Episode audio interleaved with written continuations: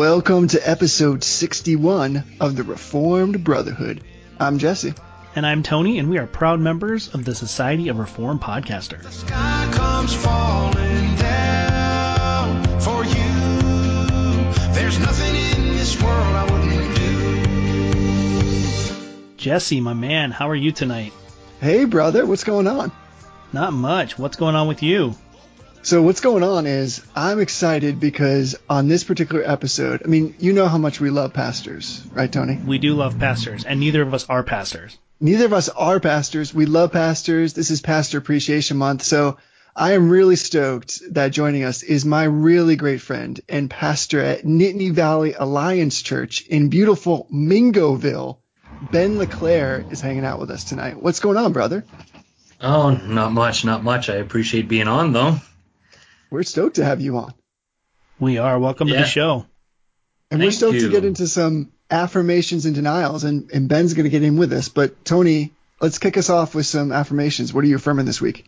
So I am just my world is rocked by this book that Zondervan sent me. So um, I've talked about the uh, new studies in dogmatic series that they've put out. The first two volumes were on the Holy Spirit and the Trinity um, by Christopher Holmes and Fred Sanders, respectively. And the third volume just uh, is about to come out. Um, I got an advanced copy, and it is completely rocking my world. So the the title is Sanctification. Um, it's by Michael Allen, who's one of the general editors of the series, and it is at this point it's phenomenal. It's probably the best book so far that I've read Wow, on the subject. High praise. Yeah, it's really really good. So definitely uh, when that comes out, pick it up. Once I finish it, I'm going to do a more in-depth review on my blog, and we'll probably do an audio review on it as well. So look forward to that. But until then, anticipate it uh, with anxiousness. And then you will give that book to me, right? N- No, but you you may most borrow it at you may borrow it at Christmas if you'd like and read it. All right, deal. So Ben, what do you what do you think? What what do you got affirming this week? Well, I, I feel like being just north of State College, I should be affirming Penn State uh, heading into Ohio State weekend, but I'm not going to do that because I'm, You are. Uh, uh, yeah, I'm not cheering for Ohio, but uh, I'm, I'm not quite uh, central Pennsylvania yet. They're working on me. I, I'm wearing the Penn State hat tonight, but um, no, in the. Uh, like Jesse, I'm a I'm a huge Red Sox fan, which has been a struggle this week because I I was cheering against the Yankees, um, but I also struggled to cheer for the Astros because Clemens wanted them to be in the World Series, so that was kind of a dilemma. Um, but I, I kind of have two affirmations tonight, and they go hand in hand. One is is America's pastime, baseball, uh, and hey, it's World Series, and uh, looking forward to that. But um, Babylon Bee.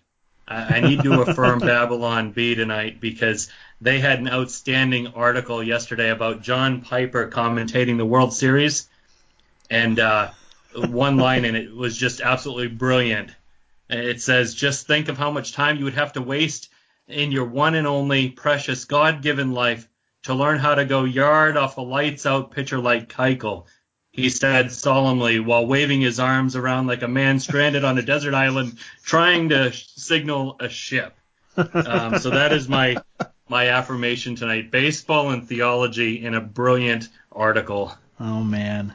I don't have any idea what you just said, but it sounds like it's probably hilarious. Yeah, that was beautiful. That was good stuff. So this week, I'm I'm kind of bridging both a little bit. I'm just affirming the simple pleasure and joy of reading. I was just thinking this week, what a gift! I think we can all agree reading is. Like whether you're reading a street sign or whether you're reading an essay or the scriptures. I was just thinking, man, I am so lucky and fortunate to be able to read, honestly, and then to be able to read good stuff. So I'm just affirming good old fashioned books and reading. Nice. Yeah. All right, denial time. Denial Tony. time. So this one is very hyper particular to me, so maybe no one else can resonate, but I think probably some people can. I am denying dogs that have to go out at 1:40 in the morning to go to the bathroom. So you might hear it in my voice. This is already take two for the evening. I'm a little bit wiped out because our dog wanted to go out in the middle of the night, and then uh, we got outside, and the neighbors, like all of the lights in the neighbor's house, were turned on for some reason. So the dog was all freaked out, and when dogs are freaked out, they can't pee. Uh, it just, I'm so frazzled. So I love my I puppy, mean, that happens to the best of us. but I want her to sleep, and I want to sleep. So It- I may be a little incoherent tonight, but we'll we'll give our shot. It sounds like a two and a half year old that's potty training. Not that I've got any experience. Does he also get freaked out when the neighbor's lights are on? And he can't pee when he's freaked out. Uh, so what are you denying, Ben? Dude, it's it's good to see your face on Skype here. And so my denial for tonight is long distance relationships. Oh, um. They are they are completely overrated. And uh, um, Tony, I, I I know you are aware. Jesse and I and and Cindy and Jen, uh, we're in a small group for what, brother? Six, six years, seven years? Yeah, something like that. A long time. where uh, we got together at least once a week, sometimes twice a week, and uh, yeah, we've been going on a, about a year and a half now of of not having that, and it's it's dearly missed. So yeah, long distance relationships are for the birds. Yeah, I'm down with that. You, but you're living that pastoral life now, and that's outstanding. Yeah, we we're we're kicking it, I guess. Yeah, that, that's I like that. That's one way to say it. How about you, Jesse? So um, this week, I guess I, I feel I'm kind of serious this week, and I just want to deny using the Lord's name in vain because I'm just realizing a lot recently just how often that happens, like both online and in conversation. And I was uh, convicted this week of thinking about the proper name of God and how seriously I just need to take that. Even I use it flippantly in terms of like just when I speak out to Him or I think about him or I read it without giving it the reverence. And also it's just a gut check for me that in some ways I'm no better off than somebody else who's actually using it almost as in kind of like a visceral reaction to something. Yeah. I don't take the time to pause and respect the name. So, um, yeah, that got really serious. And that's probably a good intro into the topic, you know? It is. It is. So before we get started with the topic, I want to give a quick disclaimer for the night. So we are going to be covering some topics that kind of range over um, overlapping with what's sometimes called the lordship controversy or lordship salvation controversy. So we might use the term lordship salvation or something along those lines, and we're meaning it in kind of the colloquial common sense, which which Right. more or less means that um, justification and sanctification are a package deal, right? God doesn't justify someone and then leave them in their sins. He is faithful to finish the good work that he began in justification. Um, now, the lordship controversy itself and lordship salvation, that was actually a, like a disagreement among dispensationalists. So, from a covenantally reformed perspective, it's kind of like someone else's argument, and we um, we kind of came into it on the end of it and said, well, let's let's actually offer a third way that doesn't involve John MacArthur's answer or you know the other opposing side. So, Theolo- Theology Gals, which is a show over on the uh, Bible Thumping Wingnut Network, did a fabulous episode on it. They get into a lot more details than we're going to. Um, so I would encourage you to go listen to that. We're going to put a link in the show notes. Um, so hopefully we kind of get that out of the way. If you've got an email that you're going to get ready to send about how we're using the term wrong, just remember that I already said we're not using the term the way that you think we're supposed to be using it. So you can just go ahead and hit delete on that email. Uh, or you can send it to Tony anyway. He's yeah, you can that. send it to me and I'll delete it for you if you want. that's a good introduction because I'm excited to, to have been on and talk about this a little bit more. But I, I really wanted to like back it way up and start in the best place possible, which I think, of course, is with scripture. So let me drop this verse on you guys and then say something to kind of preface and get us into the conversation. So this is Romans 10:9. Because if you confess with your mouth that Jesus is Lord and believe in your heart that God raised him from the dead, you will be saved. And as reformed people, there's at least two things that I think we'd all come to affirm really quickly. First is faith alone is what justifies us. So the thing with that is we have to make sure that we understand what faith is. Otherwise, it's possible we could actually deceive ourselves into thinking that we have faith when really we do not. And the second thing is our faith is not, of course, just in some intellectual idea or even in a creed, but it's, it's in a person, and that's Jesus Christ.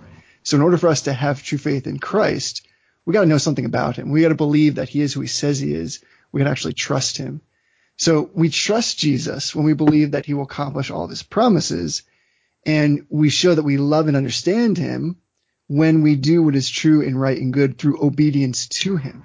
Right. So here's where this kind of meets the road, and here's why I think this is a good conversation because you guys know, like in the past couple years, especially the past couple years, there've been Christians who have taught that it's possible to be in a state of justification, but also to be disobedient to Jesus. That that would be possible to receive Jesus as Savior without submitting to Him as Lord. right. And to be fair, like right out at the outset, I would I would say that these teachers are saying that that situation is not ideal. That they acknowledge a Christian should be obedient to Jesus and manifest the fruit of the Spirit, but there is this sense in which there's this belief that a person can never do those things and still be a real Christian. I, I think that's probably an attempt to preserve the doctrine of justification by faith alone, to, and that's what motivates that teaching. But with all that said, here's where I wanted to start because rather than start, let's just jump into like theological argumentation or ideas that sometimes people feel like we're just planting our feet in the air. I, I wanted to get, especially from Ben as a pastor, Ben, like, how would you describe like biblical faith or like saving faith? I mean, what what do those things mean when you're sitting and talking to somebody when you're when you're in the pulpit? What do those things mean? Yeah, it's a it's a complex uh, question. I mean, obviously from from a reform perspective, from a biblical perspective, I think it's uh, pretty basic, uh, and I think you covered that with Romans 10:9. Uh, if you confess with your mouth that Jesus is Lord and believe in your heart that, that God raised him from the dead, that you will be saved. The issue is that uh, communicating that ends up getting lost, I think, in the message sometimes because people come to the table with so many different perspectives on on what salvation is and we're using language kind of differently sometimes. And so really having to uh, wade through the waters and, and, figure out what kind of theological persuasion people are coming from and trying to translate uh, more of a reform perspective into uh, other language um, so uh, to answer the question though what, what do i think salvation is i, I think it's just that that we cover in, in romans uh, 10 9 uh, a lot of the time when you have people talking about salvation they throw in like Acts 16:31, believe in the Lord Jesus Christ and you will be saved. And, and certainly we believe that. Um, but Romans 10:9 I think embodies it a little bit better because it really begs the question, what is it that we're confessing? Um, who who is it that we believe in? And certainly uh, we believe in Christ as Savior um, being um, the anniversary of the Reformation, everything coming up at this point. We believe in, in salvation through Christ alone, by grace alone, in, in faith alone. Um, but really, I think the Romans 10:9 account gets us to what exactly do we believe about Christ? And the answer to that is exactly how he's revealed himself. Uh, he's revealed himself as our Savior. He's revealed himself as as our Lord. He's revealed himself as the reconciler um, uh, of us to God, restoring that pre-fall state. Um, and so, I, I, believing that Jesus is Lord, confessing Him uh, as Lord uh, on a salvific sense, I, I think is us acknowledging everything that is that he reveals about himself. Um, uh, obviously, his his birth and incarnation, um, but then exactly what he came to do as well. So I. I don't know if I'm speaking in too broad a terms, but um, I, from a bird's eye view, I think that's kind of what it is. Yeah, I think that that's. I mean, that's kind of where my heart is on this, and I'm wondering, like, how do we do, you often see that like dichotomy, like you were speaking about, different kind of translating or transmuting these ideas in such a way that I guess, I guess I'm kind of asking, does one necessarily lead to the other, or can we keep them separate in any way? I mean, what do you guys think about that? No, I, I don't know if you can keep them separate. Jesus didn't say you can accept me as Savior, you can accept me as Lord eh, with a with it as if it had an or in there. It's I'm both of these things, uh, and if you're confessing me as your Savior, if you're if you're confess, confessing your faith in me, you accept the the package of it. Um, and and you have to take it for everything that he revealed himself to be. You don't get to pick and choose. Um, and I am this is kind of where the conversation's going later, so I won't jump ahead to that point yet. But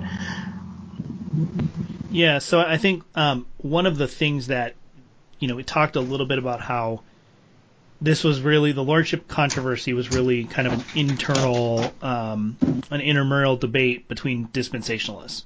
And one of the reasons that that is is because in a covenant framework, right, a reformed covenantal theological framework, the idea of a, a, Lord being separate from a Savior is nonsense. Right. right? The only right. reason that Jesus can be our Savior is because He's our Lord. So you, right. there's like the idea that you could separate those. And sneak peek, Mike Horton writes a response to the book called Christ the Lord, and that's like the book, right? Jesus is Lord, is the covenant Lord, and only the covenant Lord can save you. So you can save yourself the twenty eight dollars if you want the sneak peek. That was what it was. So we have to like keep in intention and remember that although we can we can look to Jesus and not be perfectly obedient servants, in no sense can we ever deny that he is the perfectly sovereign Lord. The second we've denied he's the perfectly sovereign Lord, we've denied that he's sovereign to save as well. So we Right. lose we either have the whole package or we lose the whole package. Um, Right. In the dispensational framework, at least in the, the kind of stuff that MacArthur was pushing back against, there was this sort of two-step issue going on, which actually ties into like R. Scott Clark's um, critique of Piper and Jones's position. I think his critique lands more squarely on Piper than it does on Jones because Piper denies that covenantal framework. So we're not talking about that controversy, but all of this kind of circulates and breathes the same air. So it's it's really timely that we're talking about this tonight. Yeah, and that and that's why I was curious to start with, or not curious, but really wanted to start with how you guys understand the nature of saving faith because it seems to me some people can think this is totally disconnected from stuff, but if you start at the root of this, which is understanding, like you said, Ben, who Jesus is and what he came to do, then if we don't get that right, like we've said before, then everything just kind of veers off course and it falls apart. Right. Um, so like, where do you see this kind of this bifurcation like o- occurring? Is this something that you run into? I, I can't say I, I run into it. Um, I don't get any kickback at all from from sermons or my teaching. People are on board, but uh, practically, I think we've we've bifurcated um, the roles of Christ in, in our lives. Often, I, I think we have a whole lot of uh, people, and, and you know, I think we're all guilty of it at times, talking about the fact that yeah, Jesus Jesus saves. He saves from sins. He saves saves from the consequences of sins, um, which in, includes um, physical death and, and sickness, but um, and, and a whole litany of things, but also permanent separation from God. He he saves us from that. Uh, the issue is that we also have our pet sins um, those Right. areas of our life that we don't want to surrender uh, to Him, that we kind of hold on to. Um, and so, uh, even though we end up believing that Christ is fulfilling these multiple roles, and it's not fair to say hats, or, or uh, we're not talking about modalism here, um, but um, that practically people, I think, separate Christ into these roles, even if theologically they don't believe that he does have these separate things. That they, they understand that he's one and all. So th- I think that's that's more it than anything is um, that you end up seeing this um, separation of the roles of Christ, for lack of better language, in in the practical application of our faith. Um, and it's something that uh, all congregations, all Christians struggle with. That I, that I struggle with at times, as we as we uh, try to deny that our, our sins and try to work through our sanctification.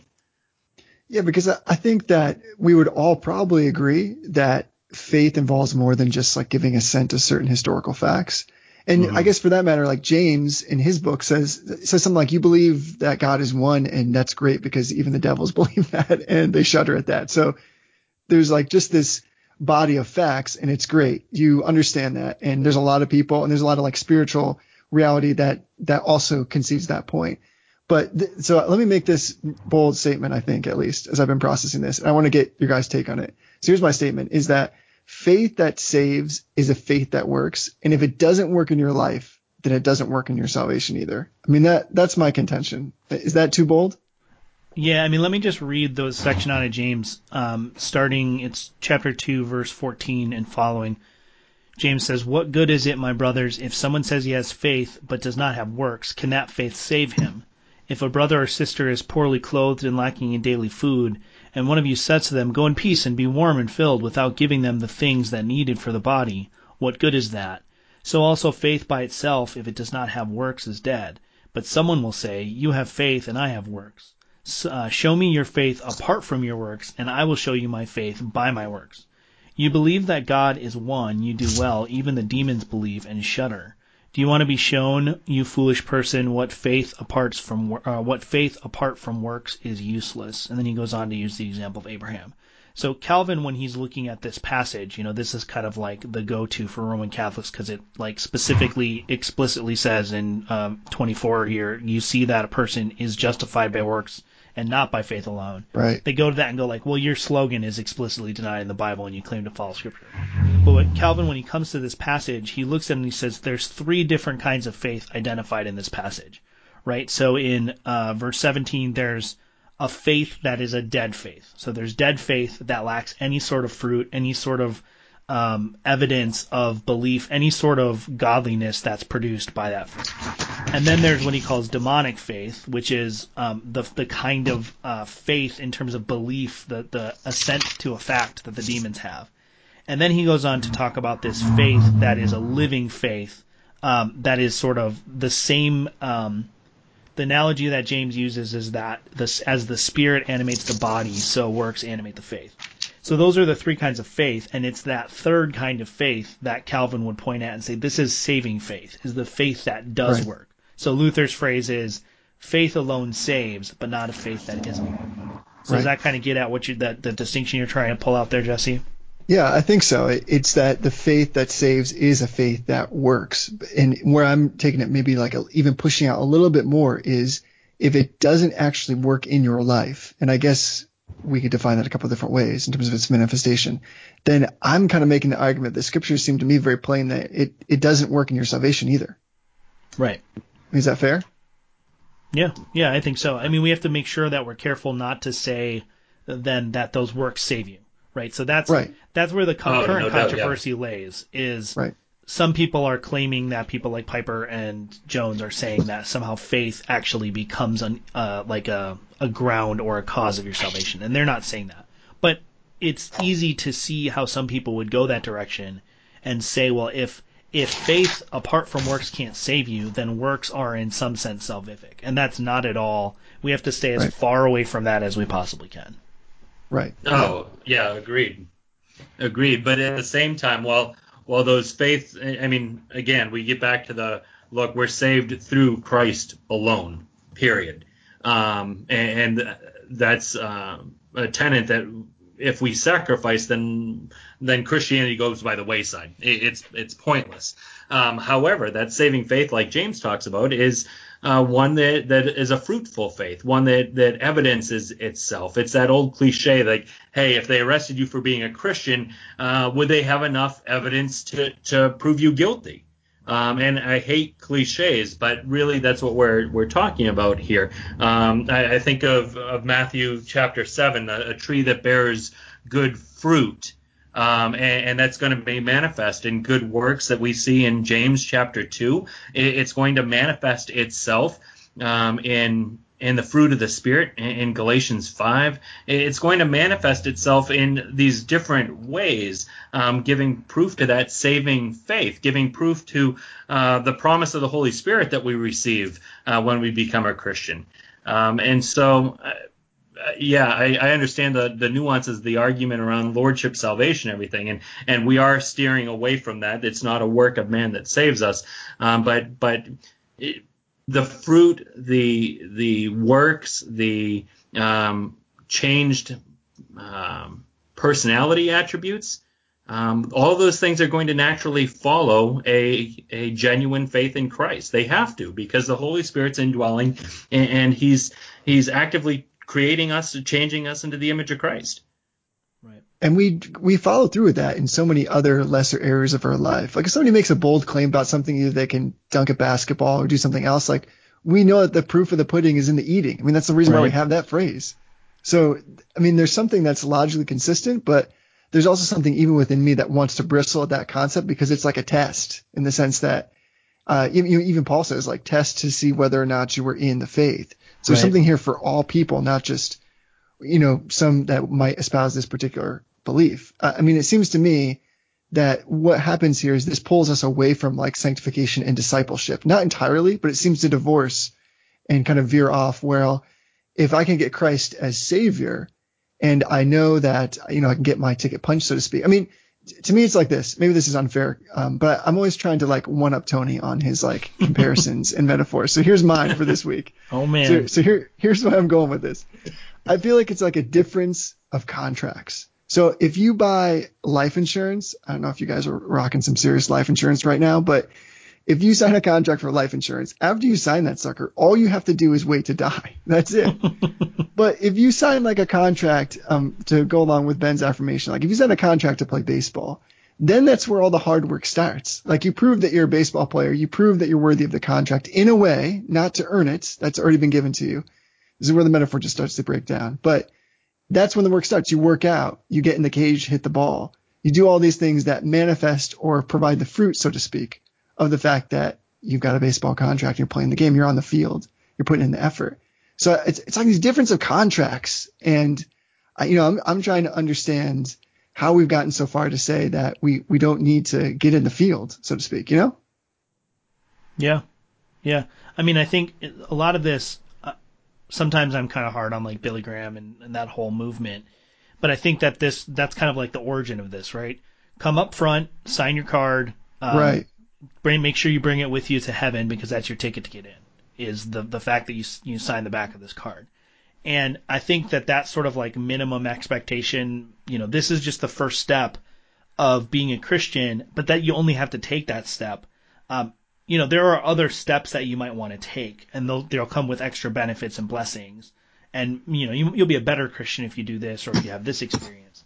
But this first step, that's the only step that matters, that really matters in the long run um, that all goes back to like the Billy Graham Crusades and Charles Finney and that whole revivalism movement that is so prominent in American evangelicalism that I think you know kind of this robust um, salvation is a comprehensive a comprehensive package and a, a, comprehensive change in the entire person at the point of salvation, the point right of on. salvation in life. That is so foreign to what most uh, American evangelicals think Christianity is that it sounds it sounds almost like works righteousness that wait a second you're saying that I actually have to be obedient to God too that no that doesn't sound like that doesn't sound like right. faith alone that sounds right. like that sounds like Roman Catholic theology right and you know that's that's like a major detriment and I think that's why we see a lot of people kind of emptying out of the church in this in this era yeah, I, I, think you're right. I mean, is that like I'm I'm curious for your perspective, Ben, on that kind of thing. Like, how do you see, especially from the pastoral perspective, like discipleship in lordship salvation? How do you see those things kind of mixing in the church? Uh, I, again, I I don't think that they're uh, necessarily uh, separable. they go hand in hand.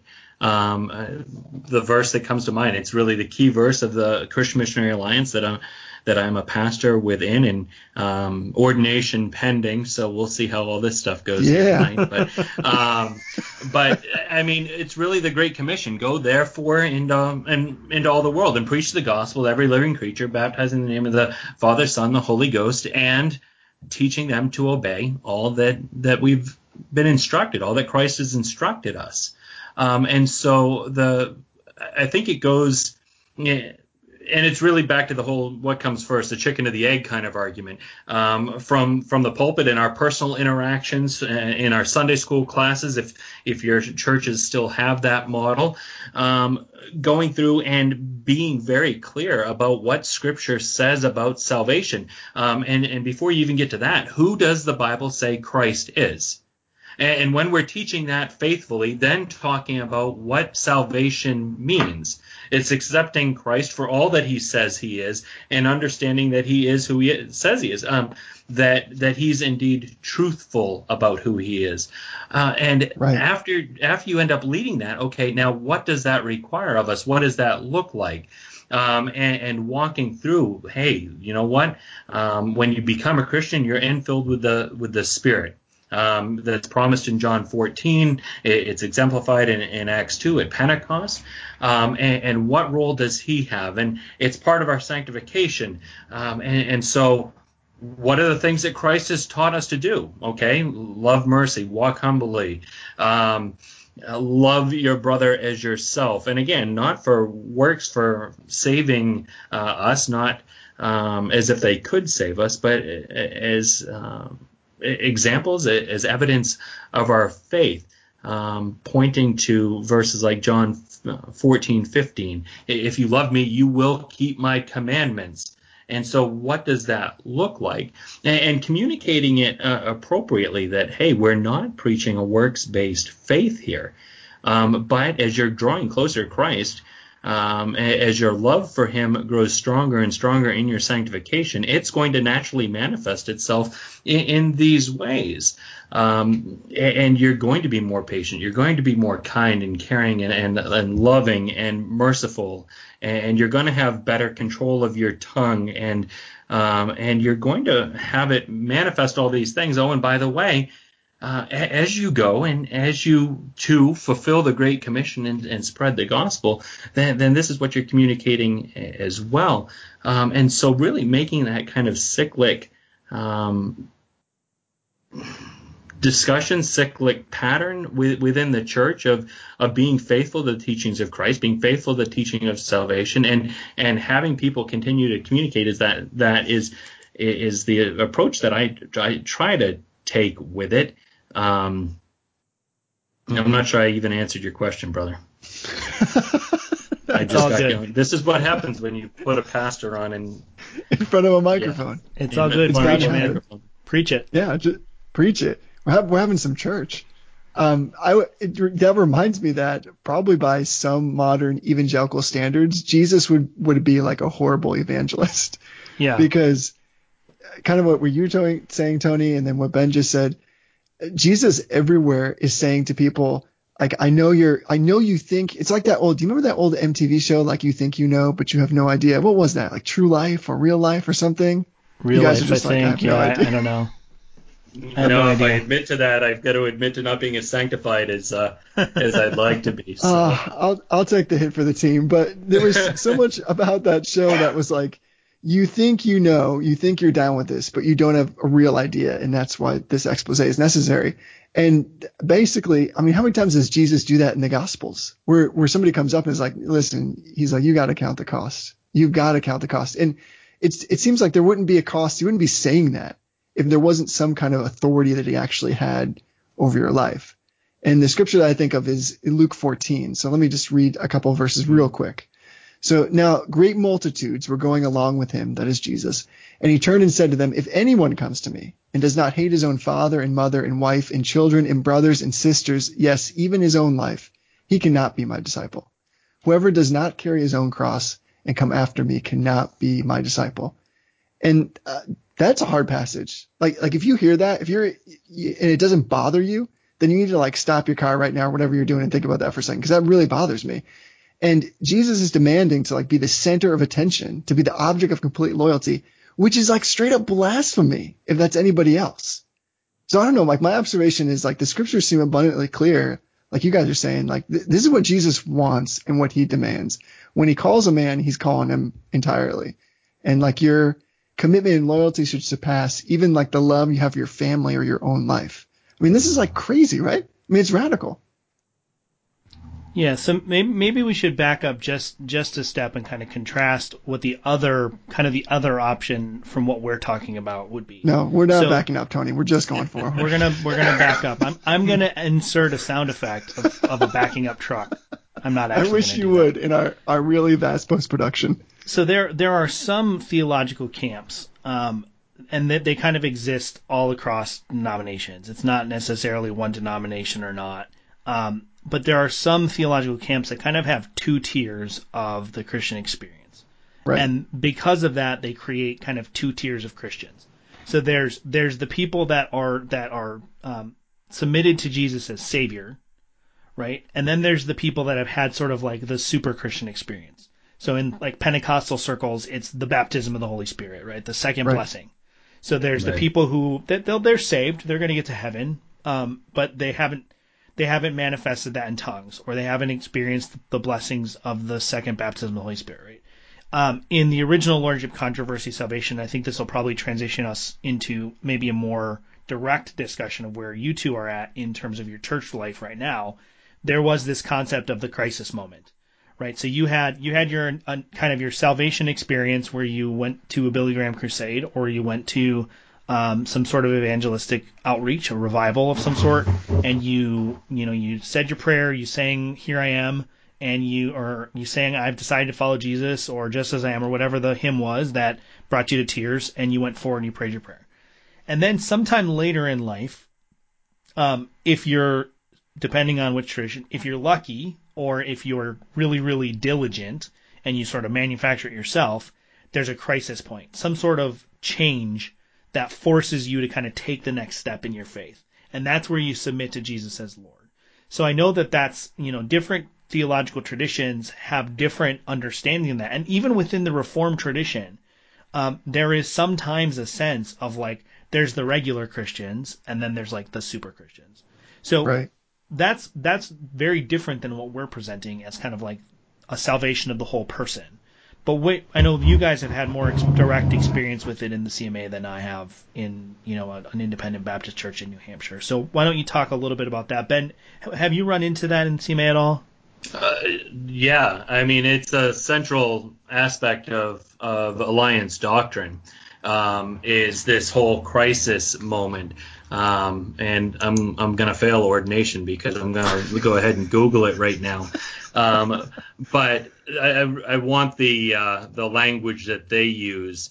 Um, but yeah, I mean the the whole idea of crisis point sanctification, at least with the founder of, of the Christian Missionary Alliance, with, with A.B. Simpson, was actually a, a direct response to what we're talking about here.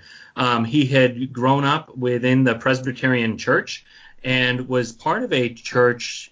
Um, and look, I'm not a historian, so I'm going to get some details wrong here. Um, but basically, he was part of a church that was really preaching this whole uh, fire insurance salvation. You've declared Christ as Savior, now you can go do what you want. Uh, and that concerned him. Um, and so he really kind of uh, bought into the whole Keswick uh, argument of, of this crisis point sanctification, this higher higher life sanctification, hanging out with the likes of, of Moody and friends. Um, but the whole idea of of crisis moment is is really central. And of course, I'm not finding what what I need here. Um, but basically, what the alliance position on it is is that you become a Christian with really that Acts 16:31 discussion. Believe on the Lord Jesus Christ, and you will be saved.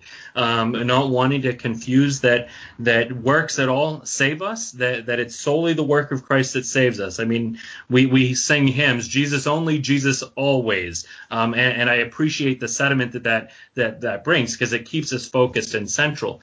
Um, but there's a really the idea that we're still called to this um, deeper life, this higher life, if you will. And, and, the language that the Alliance uses is this crisis moment sanctification. And the way that they would define that is really a um, post conversion, one instant in time, whole life surrender to the power and work of Christ. Um, and where they kind of get that from is is really the discussion in uh, Corinthians and Hebrews, uh, 1 Corinthians chapter 3. Um, but uh, starting in verse 1, but I, brothers, could not address you as spiritual people, but as people of the flesh, as infants in Christ. I fed you with milk, not solid food, for you were not ready for it. And even now you're not ready for it. And so Paul in 1 Corinthians and, and the writer of Hebrews is really bucking against this, hey, you guys aren't where you need to be. Um, and so they've grasped onto verses like that to talk about look, we're still called to something more.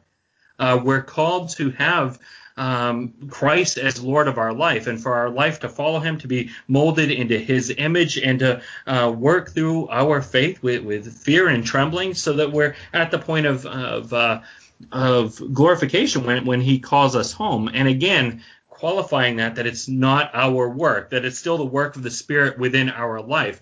And so that's something I really appreciate about the alliance as well is that um, this is a, a active recognition about the fact that we can't sanctify ourselves. Uh, apart from Christ, we can do nothing. John John chapter 15 verse 5, right? Um, yeah, apart from Christ, we can do nothing. Um, and so the maybe some of the instances that they talk about is really kind of where it hits the fan. They're not saying that okay, ten years has to pass from the time you um, believe in Christ until you hit this crisis point. Uh, they would point to the Apostle Paul um, being uh, encountering the glory of, of, Christ and being knocked off his horse is really his crisis moment. That's the point he got it, and his his conversion and this crisis were nearly simultaneous. Um, Peter, maybe they would draw a different distinction. Peter had been walking with Jesus for three years, um, kind of. He was following him. He understood him. He called him teacher. He called him Lord. Um, but really, where it kind of the the meat of his uh, conversion, they would argue, would probably be uh, at his restoration. Um, Peter, who do you say that I am? I, I, say that I say that you're Lord. Okay, then go, go feed my sheep. Um, and so, kind of experientially, um, yeah, th- that maybe that's the word. Um, it's experientially based. Um, I, will let you guys hop in if you want. I can continue. I, I, think that's helpful because this is one those two words, crisis point. People can mean different things by them, and sometimes they're more extreme views than others. But uh, for me, it does embody this sensibility that all of the Christian life is one in which you are constantly being sanctified and reformed. And I think there's a desire to want to express that at some points in our life, we do have an experience that tends to confirm that God in a drastic way is doing that work. But at other times, you know, like we're, if we're regular attenders of church and we're celebrating uh, the communion on the Lord's Day, if we're being a part of the family of God, like how wonderful to have all these kind of quote unquote normal experiences heap up for us and kind of accumulate and then sometimes God does something really dramatic in our lives, as he did in the examples that you gave there. So it's, I, I mean, the crisis point is kind of like it sits on the edge. Like it can be, I, have heard it used in wonderful ways, like you just describing, to really emphasize that we cannot do anything except by Christ's power. But also it can lead into this other place, which is this idea of like carnal Christianity, which I'm, I'm guessing that's something you guys have heard of before. I'm guessing, right? Right. Yeah, and so th- this is all kind of circulating around. it's interesting if you were to look at the history of these different things, right? So um, Simpson was buddies with Moody, and Moody was kind of like right. was sort of in the same circles as a lot of the dispensationalists, and it was really out of dispensationalism that this lordship salvation controversy came. Well, this theology that is sort of embodied in the CMA crisis point theology is sort of like a parallel trajectory that developed sort of in a different path, um, but ends up in a lot of the same places. Right. But what I what I really pulled out of what you said there, Ben, is these are not people who are trying to destroy the flock. They're not trying to deceive right. Christ's sheep. They're they're trying to come to the Bible and make terms, you know, make sense of what it says and apply that to life. Right. But uh, what, what I think is really kind of um, can be dangerous about this is that the you know the vast majority of Christians throughout history they've they've just lived like kind of ho hum average ordinary lives, right? I never had the glory of the Lord appeared when I was walking to work in the morning and knock me on my butt and give me a special mission and you know tell me the gospel directly.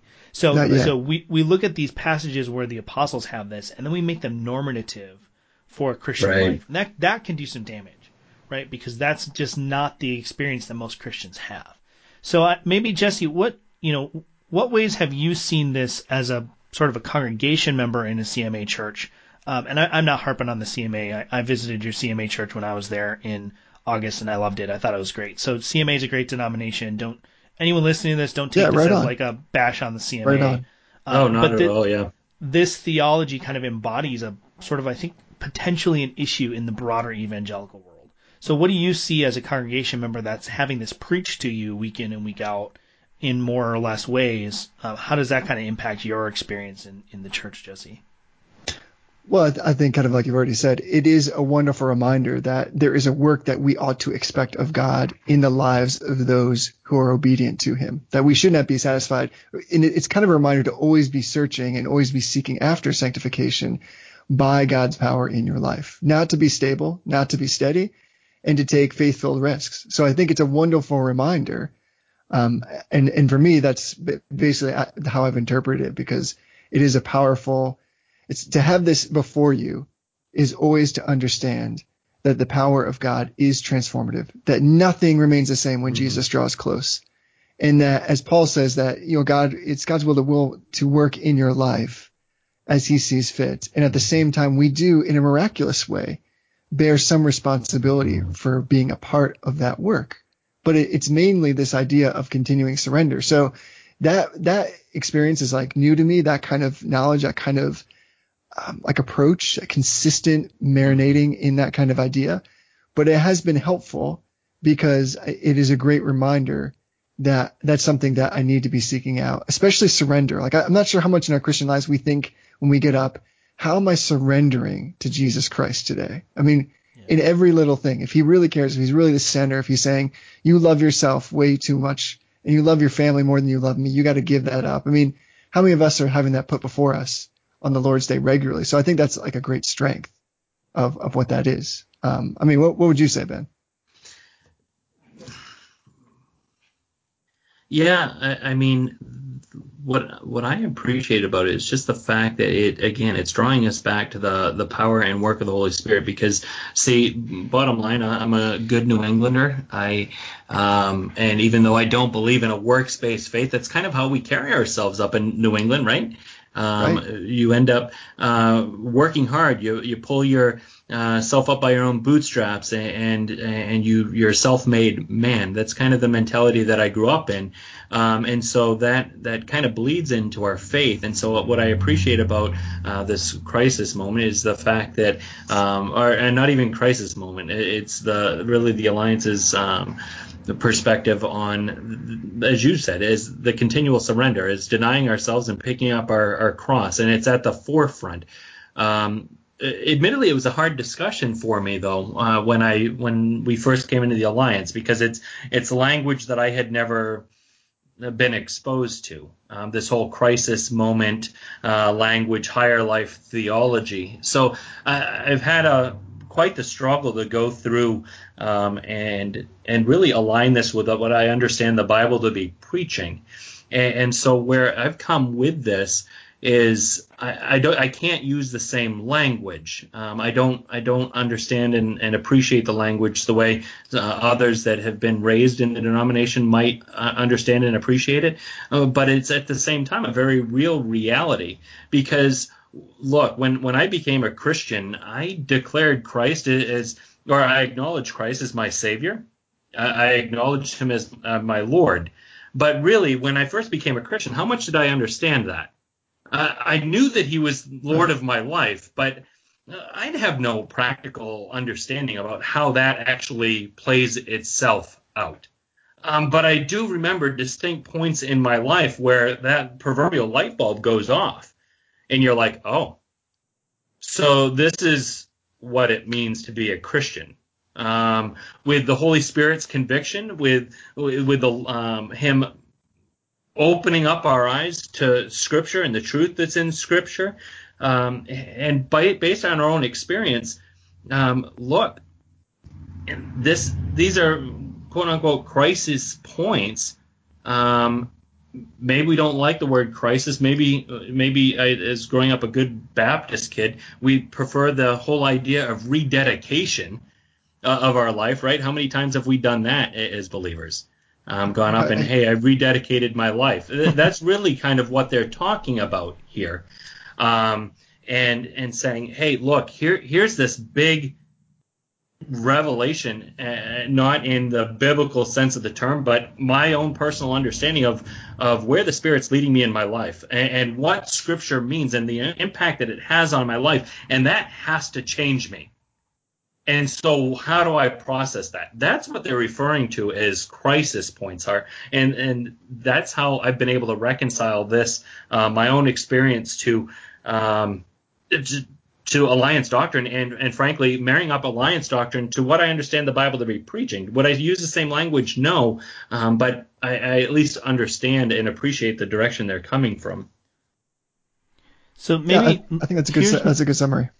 So here's my take, kind of as an outsider looking in, right? Because I I um I grew up in sort of like general evangelical Christianity after I became a Christian, and this theology was never explicit, but you know right. you would have um, you would have every summer you'd go to summer camp and you'd hear the same talk from your youth pastor about how you got to get serious about your faith. Yeah. Right? You you you confess your tr- you trust in Jesus, but you got to get serious about your faith.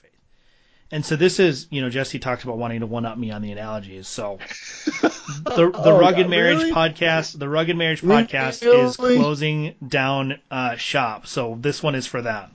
Um, the way that I look at that kind of theology, the you know, you can become a Christian and and it's okay if you sort of like you just sort of don't change your life but you trust Jesus.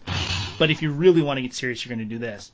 It would be like going through your wedding day and then af- after you know all the guests are ready to go and all of the all of the events are done, you just go back to your separate rooms. Right? That's that's carnal Christianity. Yeah. And so so there Right. are there are people that are saying like it's okay to never consummate the relationship. And for for the Christian, the consummation of our relationship with Christ, and I'm not trying to be crass, but the consummation of our union with Christ, there's a reason there's bridal language in the scripture, Mhm. is a submission and obedience to Christ. So that union with Right. Christ happens through faith alone, but it's never that faith that is alone. So if you are a Christian who wants to have faith in Christ but not tr- but not be obedient to Christ, it's like getting married and then going back to your separate rooms and never getting to the honeymoon, never getting to the good part of marriage in terms of the, all of the benefits. I'm not just talking about sex, right? I don't want people to think I'm just talking about that, but that's part of it, right? That's part of being married is enjoying everything God has for you in marriage. That is um, all of the benefits of you know physical relationships, all of the emotional benefits. Carnal Christianity is like all you do is the wedding and then then nothing else. So you're on, on Right. paper you're married, but if you looked at your life, no one would think you are. To me, that just doesn't make any sense.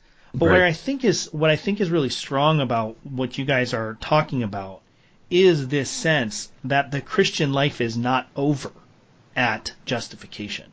Right? We don't Right. graduate from the gospel, we press into the gospel. But God has prepared good works for us to walk in. And so this kind of crisis point Right. theology where, where I think it may be a little bit weak that it sort of it sort of delineates those two things, the emphasis on sort of the full Christian life is there. I guess where I might disagree is I would say there's no such thing as less than the full Christian life. It's a binary option. Either Right, you're a correct. Christian and you have the full Christian life, or you're not a Christian. You can't be a disobedient Christian. That just doesn't make any sense. Does that? I mean, does that? Like I said, that was that was for the rugged marriage guys. I don't know if they listen to my show, but um, they had a long-standing podcast, and I wanted to at least uh, pay a little bit of homage to them. Yeah. I'm gonna uh, edit that all out. let me uh, let me respond in a couple different ways. First, uh, preparing for tonight, I did end up I went to the appropriate place if we're talking about the alliances perspective and at least my understanding of the crisis um, moment, um, the the crisis point sanctification, and this is something that uh, Reverend Dr. John Stumbo, he's the president of the Christian Missionary Alliance, has on our webpage. It says all who follow Christ must, and the emphasis is mine come to a place where we understand our complete need of Christ's lordship in our lives. We've already come to him for the forgiveness of our sins. We've admitted to him our complete inability to achieve salvation on our own. We acknowledge that without him we cannot enter heaven. Now we come to Jesus with an even deeper awareness of our own inability. We, we need him for the power to overcome sin. We realize that we're unable to live a holy life, to be sanctified on our own. We cannot experience this life he has for us on earth. His kingdom come. He will, uh, his will will be done in our lives now. Without his inner, uh, will not be done in our lives now without his intervening power. This is a crisis and surrender and submission. Now, the, I appreciate that because I agree wholeheartedly with what he's saying there. We cannot walk this Christian life. We cannot sanctify ourselves apart from the work of Christ. Where I take issue with it, take umbrage with it, is isn't with the concept as a whole, but it's the the differentiation between this crisis point sanctification and our progressive sanctification. Right. Um, and and really, if you were to draw a straight line, and I, I know that this is just on voice, and there's no, uh, I can't put a whiteboard up here, um, but really, this higher life theology, this crisis point sanctification, would argue that there's a point of conversion, um, and then you travel flatline up until this crisis point. And then be at this crisis point where you have this whole life surrender, post conversion, whole life surrender is where your progressive sanctification begins. And sometimes it's more rapid or, or um, um, more fruitful than other times. Sometimes it's more gradual. Sometimes you have some backsliding in the peaks and valleys, like a finance chart going on, um, or the stocks and everything but I don't necessarily take issue with this whole crisis moment. The issue that I take is when uh, people try to delay this progressive sanctification. If we change the language and, and rearrange the cards here, I'm okay with it.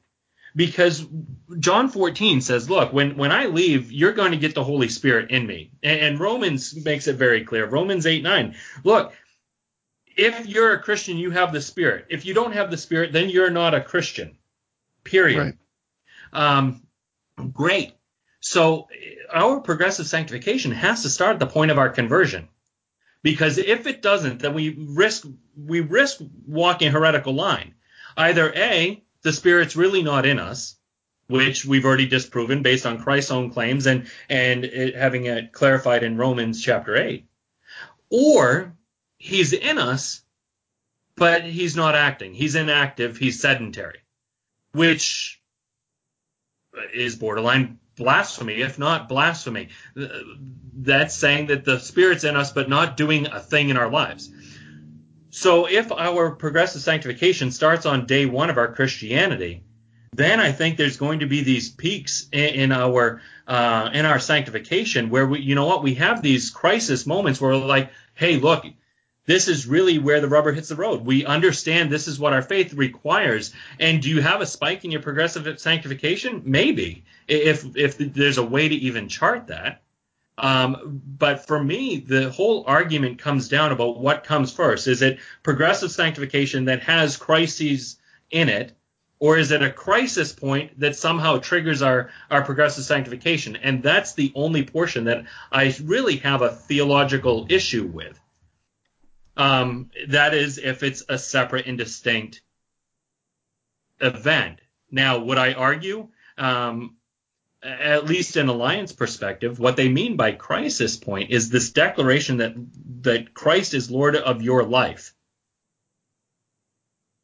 You know what? I would argue that that's part of your the whole transaction of salvation. Right. Um, granted, I don't understand its fullness of, all that it means for here until kingdom come. But yeah, I would argue that that's actually part of the transaction. So that's occurring. That crisis point needs to be occurring then. Uh, and our progressive sanctification starts. Um, and, and you know what? You end up running into these mini crises.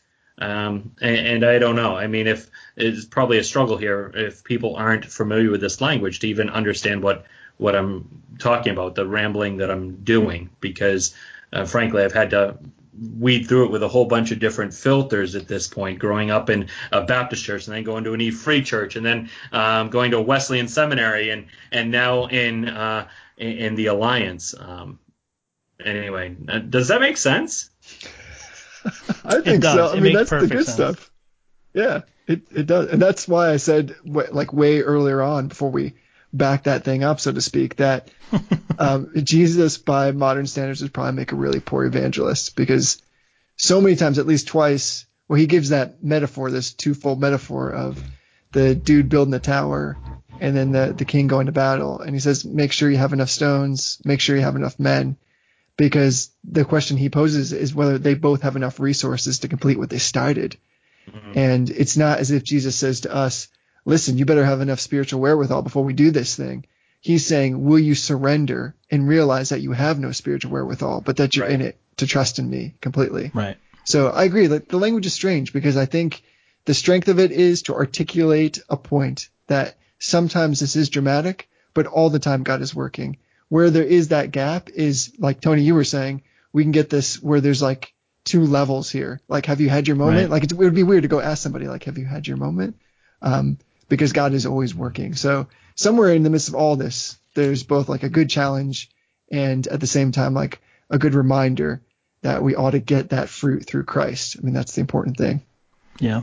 It strikes me in, in sort of a paradoxical way that this perspective it, it's like it takes sanctification seriously, Yeah, right. but it does it in a way that actually kind of undercuts sanctification as a necessary part of being a Christian. It and I don't mean that in like a pejorative way, but it it wants to say that sanctuary is or uh, sanctification is important, but not essential to the Christian life. In that you can be a Christian for a a period of time and experience no sanctification. Well, you know, the, the Westminster Confession, where, right, I'm, I'm a confessional guy. The Westminster Confession of Faith in the chapter on sanctification says sanctification is throughout the whole man. So sanctification happens at the point of conversion, and it is a, a comprehensive sanctification. And and it's you know it goes on and talks about how you know the corruption of the flesh remains, and so there's strength from the Holy Spirit to overcome. So it's it's not saying like we're utterly completely made holy instantly, but it's saying that the process of sanctification kicks off at the same point as justification, and both of those are Right. dual benefits from union of Christ. It's not as though um, it's kind of like these milestones. It's you're not climbing peaks here. You're not, you know, you don't climb the justification peak and then walk around on the vista for a little bit and then climb up to the sanctification peak and, and walk around there. And then finally you climb up to the, you know, glorification peak when you die, which is a weird place to climb to, I guess.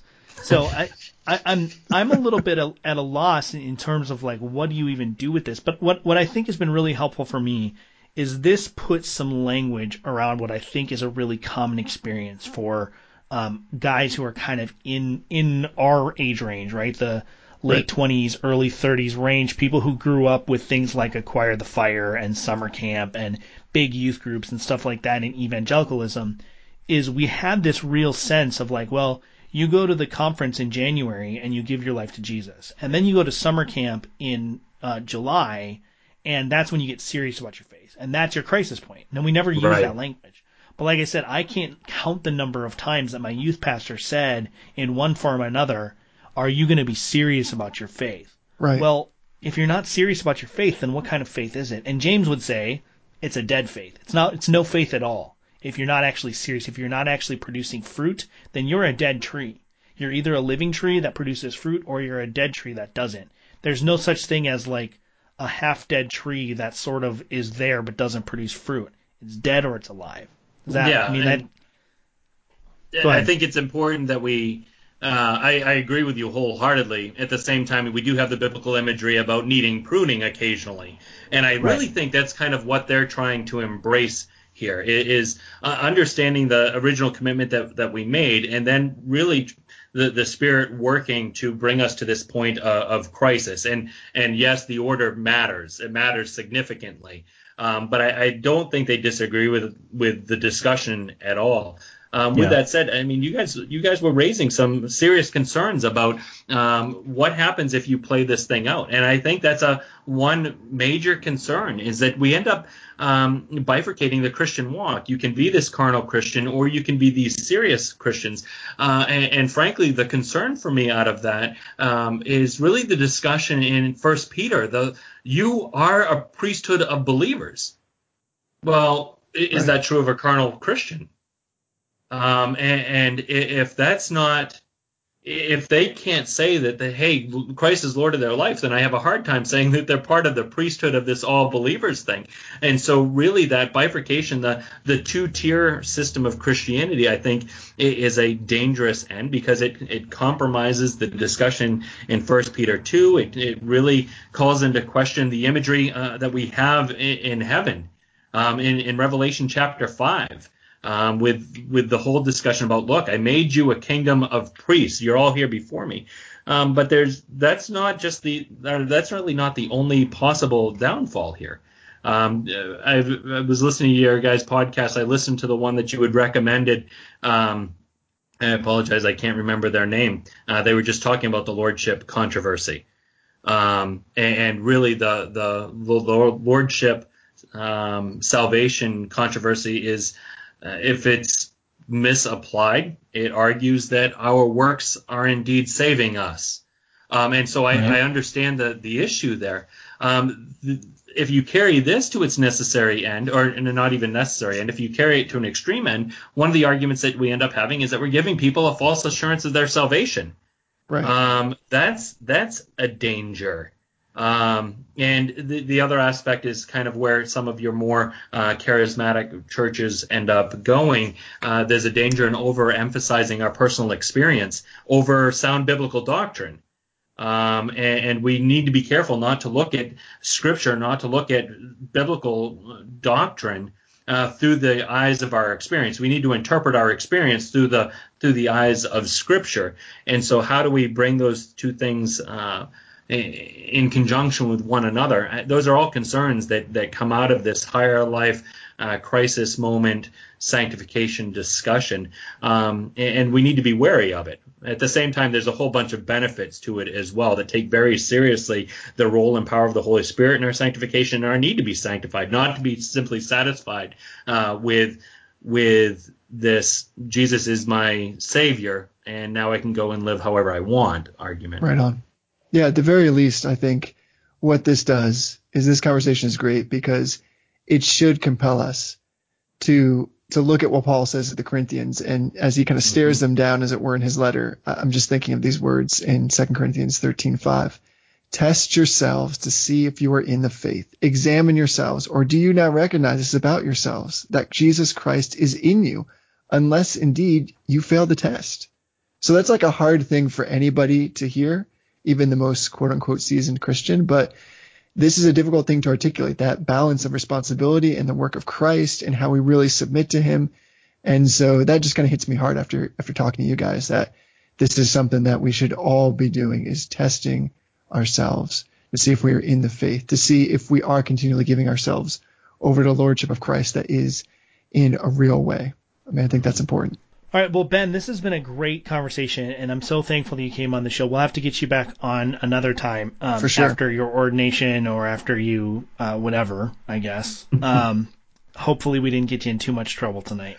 I think but, we'll be all right. Um, we really appreciate you coming on. I think this has been a really important topic, and I think it adds some flavor to some of the controversies and discussions that have been going on um, from an, a pastoral angle that, even though it's been pastors that have been involved in the discussion, a pastoral angle that hasn't really come about. So thank you so much for joining us.